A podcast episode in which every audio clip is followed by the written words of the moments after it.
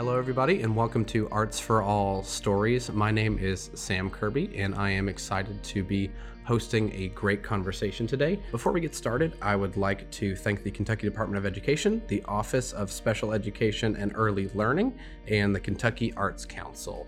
So, here with us to kick off the program, I have Delaire Rowe, uh, who is the Executive Director of Arts for All Kentucky. Delaire, thank you for being here. Thank you. I'm glad to be here. Absolutely. And then we also have with us uh, an Arts for All teaching artist, Kim Sewell. Kim, thank you for being here as well. Yes, this is going to be fun. Absolutely. And, and one thing I think that's going to be uh, exciting for this program, especially for this being the first one, is to kind of introduce ourselves and our backgrounds and then how we all came into the fold with with Arts for All first. So, being that uh, Delaire, you're kind of the head honcho of of the whole thing. Um, tell us how you came to be involved uh, with Arts for All and a little bit about your artist background prior to that. I uh, was interested in being an artist ever since I was in high school. My parents did their best to maybe turn me in a different direction, but it didn't didn't really stick. When I got out of school, I was challenged like we all are with now to find a job. What am I going to do? I'll just start with I got into teaching with the uh, Department of Art at Western Kentucky University as a part time or uh, interim position, and then started working for the Kentucky Arts Council as a teaching artist. And that was my first experience as a teaching artist, uh, going into schools all across Kentucky and working with teachers. And then I learned about an organization that was then called Very Special Arts Kentucky. And since then, the, the name has changed, changed a few times, but that's what it was when I started, and that was probably in the 1990s. And uh, worked for very special arts uh, as a teaching artist. And then uh, as time went by, I also started working as a coordinator, a visual arts coordinator for different programs.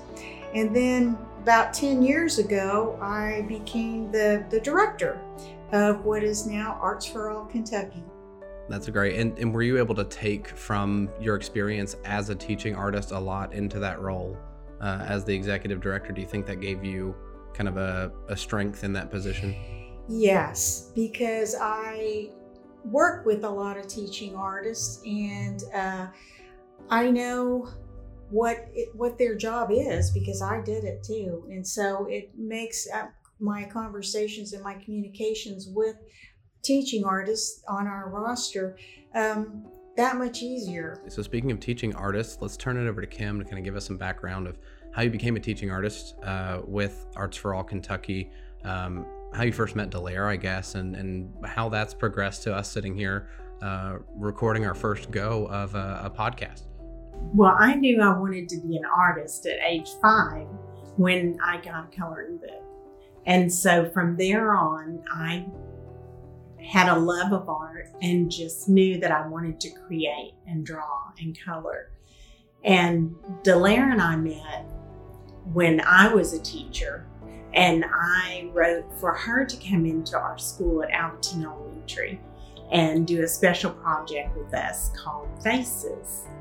And it was a celebration of the children and how they looked and their expressions and we had a wonderful collaboration time. Uh, Delaire and I have worked together on uh, with through VSA with me submitting as a teacher to her artwork for different shows and things like that. I, I know Delaire to be an awesome promoter and supporter of children and especially children with special needs.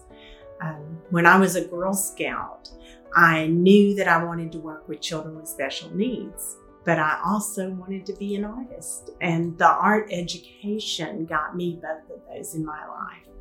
And when I retired as an art educator three years ago, it was just awesome to move into that position as an artist, working with VSA then, and now Arts for All. Kim was one of those teachers that uh, was always there for me if I had a question as a teaching artist. So we've kind of been exchanging information and ideas and working together on and off over the years. Yes. Just to briefly jump through the context of how I'm, I guess, voice hosting uh, this, and I don't know, and you might give some context into this. Uh, our first interaction was back when the organization was VSA Kentucky, and VSA Kentucky was a client for my company VidMonster, which produces video content. At the time, you know, we were we were relatively small um, at the time, and, and my goal, and, and still is a goal, is to find a way to engage somehow in the community, whether that's in the arts community or our local community. In this case, it engages pretty well with both, um, and, and, was pretty quickly interested in finding a way to become a, a teaching artist, and, and did go through that process, but since the beginning of the COVID pandemic, and it was probably right before that that I had started thinking about and planning what a residency might look like, my role to Arts for All did kind of change a little bit where I've become a teaching artist that's job has become to help amplify and give ability to other teaching artists during the pandemic when we're having to kind of work in this remote scenario.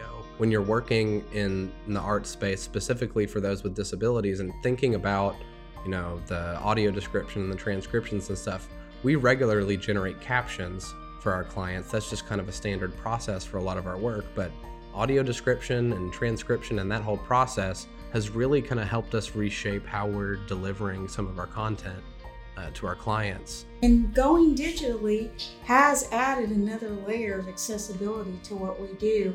And uh, that is one of the things that's that's come out of the pandemic is that's a layer of accessibility that we want to continue to have. It's important for all of us to have access to you know arts that we can engage with and emotionally connect with and consume what is it about you know engaging with arts with potentially with the the disability community that speaks to them so well why is that so important do you think it's a feeling of I can do something. I can do something very well. I'm successful. Last spring, I was able to work with a school in Louisville, and the students all had disabilities. And uh, my daughter actually is a speech therapist at that school, and we wrote the grant together so that I could work there. And there was a girl standing by the mural looking at it, and it was a mural that featured three whimsical animals. Uh, one is a llama, one is a goat, one is a pig. And the children had done the painting of these murals, and I had just kind of spruced them up a little. And she came back into the room after we had done the painting, and she was nonverbal, but she was interacting with the, the mural. She was standing right beside it, looking at it, gazing at it, and loving that colorful color that was now a part of her classroom and created by her classmates. Mm-hmm. And it instills kind of a sense of pride too. That day to day they see that there, and they see something that they contributed to, um, and they and they feel more a part of that school community and um, you know, regardless of, of the issues that they deal with, they're able to still feel that sense of pride that other students might kind of feel on their own being involved in sports or being involved in, you know, other other forms of art. They um, are really able to um, kind of take ownership of that, and that's really important uh, for for all students to be able to do, whether they have a disability or not. Most recently, there are, there are a few programs that I still take part in. And one of them is Side by Side. It is a, a program that uh, there are a series of art classes that, and sometimes music classes that uh, the students take. And then that is followed by a collaboration with a community artist to create a, a work of art together. And uh, um, so that's one way that I still participate. I still participate as a community artist who uh, collaborates with the kids. And so during that process, when when I sit down with a, uh, with a student and we start to work together, I am it's it's up close and personal because you're talking i'm talking with the student they're talking to me if they are verbal sometimes they're not. Whether they are or not we're still communicating. And uh, uh, having that other way of communicating other than than speech alone depending on the student that can vary but it's it's it's really interesting uh, to see uh, what comes of it. And there's a lot of really great work that comes out of that program, too. Yes. I've gotten an opportunity to teach that program. And so I created videos that the students looked at ahead of time. And then we met together in Zoom class. And during the Zoom class, it's just like you said, Delaire. They want to show me things. They want to show me what they're working on. They want to show me their rock collection. they want to show me their little characters. And those all can serve as inspiration for what we're doing together.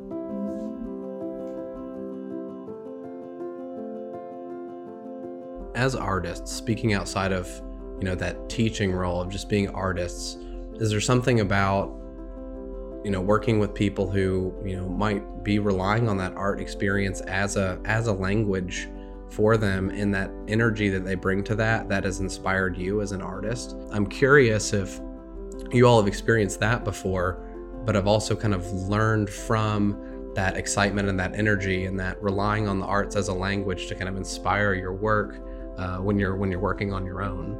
One thing about working with kids is their innocence and uh, um, un, they're un, unencumbered with a lot of the uh, the critical uh, thinking that that uh, most of us learn as we grow up, uh, whether it's through the arts or just, you know, living in general. It's like this questioning. Questioning is good, but there's a certain part of creativity where questioning has to be set aside and you just gotta let it you know, let it come out. It's sort of like brainstorming.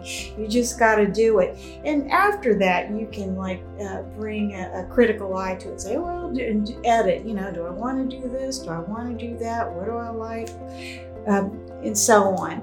Uh, so just seeing the kids' willingness to do things in such a free and open way. And what's often amazing is how their placement of things or their choice of colors or how they've chosen to draw something will just be so surprising. Like, gosh, I can't believe they did that, you know, without, uh, you know, this this uh, over analyzing it. And uh, um, that's that's what I get from the kids. I really feel that shows up in the side by side projects because what we end up doing is taking a piece of student work and uh, Delaire gets these out to different artists in the community. And then the artist takes that work and uh, paints around it or adds to it or creates something that goes with it and combines. It's a combination, a collaboration of the artist, the professional artist work, and the student work. And together they go beautifully. And it's always a really awesome um, collaboration and show. Absolutely. It sounds like you're essentially saying they, they don't get in their own way. The, those two colors wouldn't go together. I'd never do that. Well, you know, maybe if you didn't get out of your own way, you'd make something entirely unique and new and uh, something you haven't maybe thought about doing before. So that's that's cool that that you all have gained that perspective. We've talked a lot about the the students and, and what you learned from them and, and what they've learned uh, from you and, and how it helps engage them. But let's pivot a little bit and talk more about the teachers in these residencies and um, what we're what we're allowing them to be able to do. I feel like in a lot of school districts, generally, there's a very strong focus on STEM. When I was doing my observation, uh, I went to a community that seemed like it had the funding to, you know, make everything happen as far as STEM goes, but that the A part of STEAM wasn't necessarily being engaged as, as much as it could. And so when artist residencies come in, they're allowing teachers to kind of hit that fifth letter that sometimes goes ignored. What is it that's special about what a what a teaching artist is is bringing to the the teacher that they're they're hosting their residency with? Well, I love it that you're addressing STEAM because that was always as a teacher what I wanted everyone to see that the art room, the art department, arts inclusive music and dance and theater is the heart of the school. It's where the kids can be themselves and can grow. And just by being involved in the arts, the kids are better prepared to do their math, their science, their technology. So I think the arts gives them that release that allows them to learn better. I, I've often thought too about the residency programs in the schools is that the arts are being also used as a tool to educate. It's not it's not something else separate. It's, as you said, it's part of it. It's like we can use art to learn about social studies. We can use art to learn about language arts or or science or math. It's a tool for learning. Every single process, whether manufactured or in nature, has a byproduct of it, and we can't ignore that that that exists. And we can't also ignore the idea of creating an avenue for that, or essentially, you know, managing that byproduct that's that's there. Otherwise, like a you know an engine without exhaust is going to explode. You know, there's that ability for that release especially you know dealing with students with disabilities there's an extra level of potential stress and anxiety there and, and their life isn't tradi- traditional you're so right and when a student comes into a classroom they already know they're labeled they're different you know when there's something that they can excel at or they can even participate and feel successful and feel special because this is an artist coming into our school and I get to participate. It puts them on a level playing ground with their classmates. What has the sense been kind of wrapping up a residency with with a teacher? Has there been a moment or this profound, you know, sense of maybe they've learned something new or some, you know, gratitude for that experience or what has that that follow up been like with a teacher afterwards? Um, the follow up is is awesome. You have bonded basically with the students and the teacher, and um, I think immediately the students are receptive of um, an artist coming in. Once I had Andy Rudolph come in when I was teaching high school, and the students loved her. They, they loved her personality. They loved that she was an artist and that she walked and talked and spoke art. And I would see them over just talking to her and and maybe students that weren't even talking to me and telling me, you know, some of their love of art, but they she was an artist they could really talk to and speak to and um, share their ideas.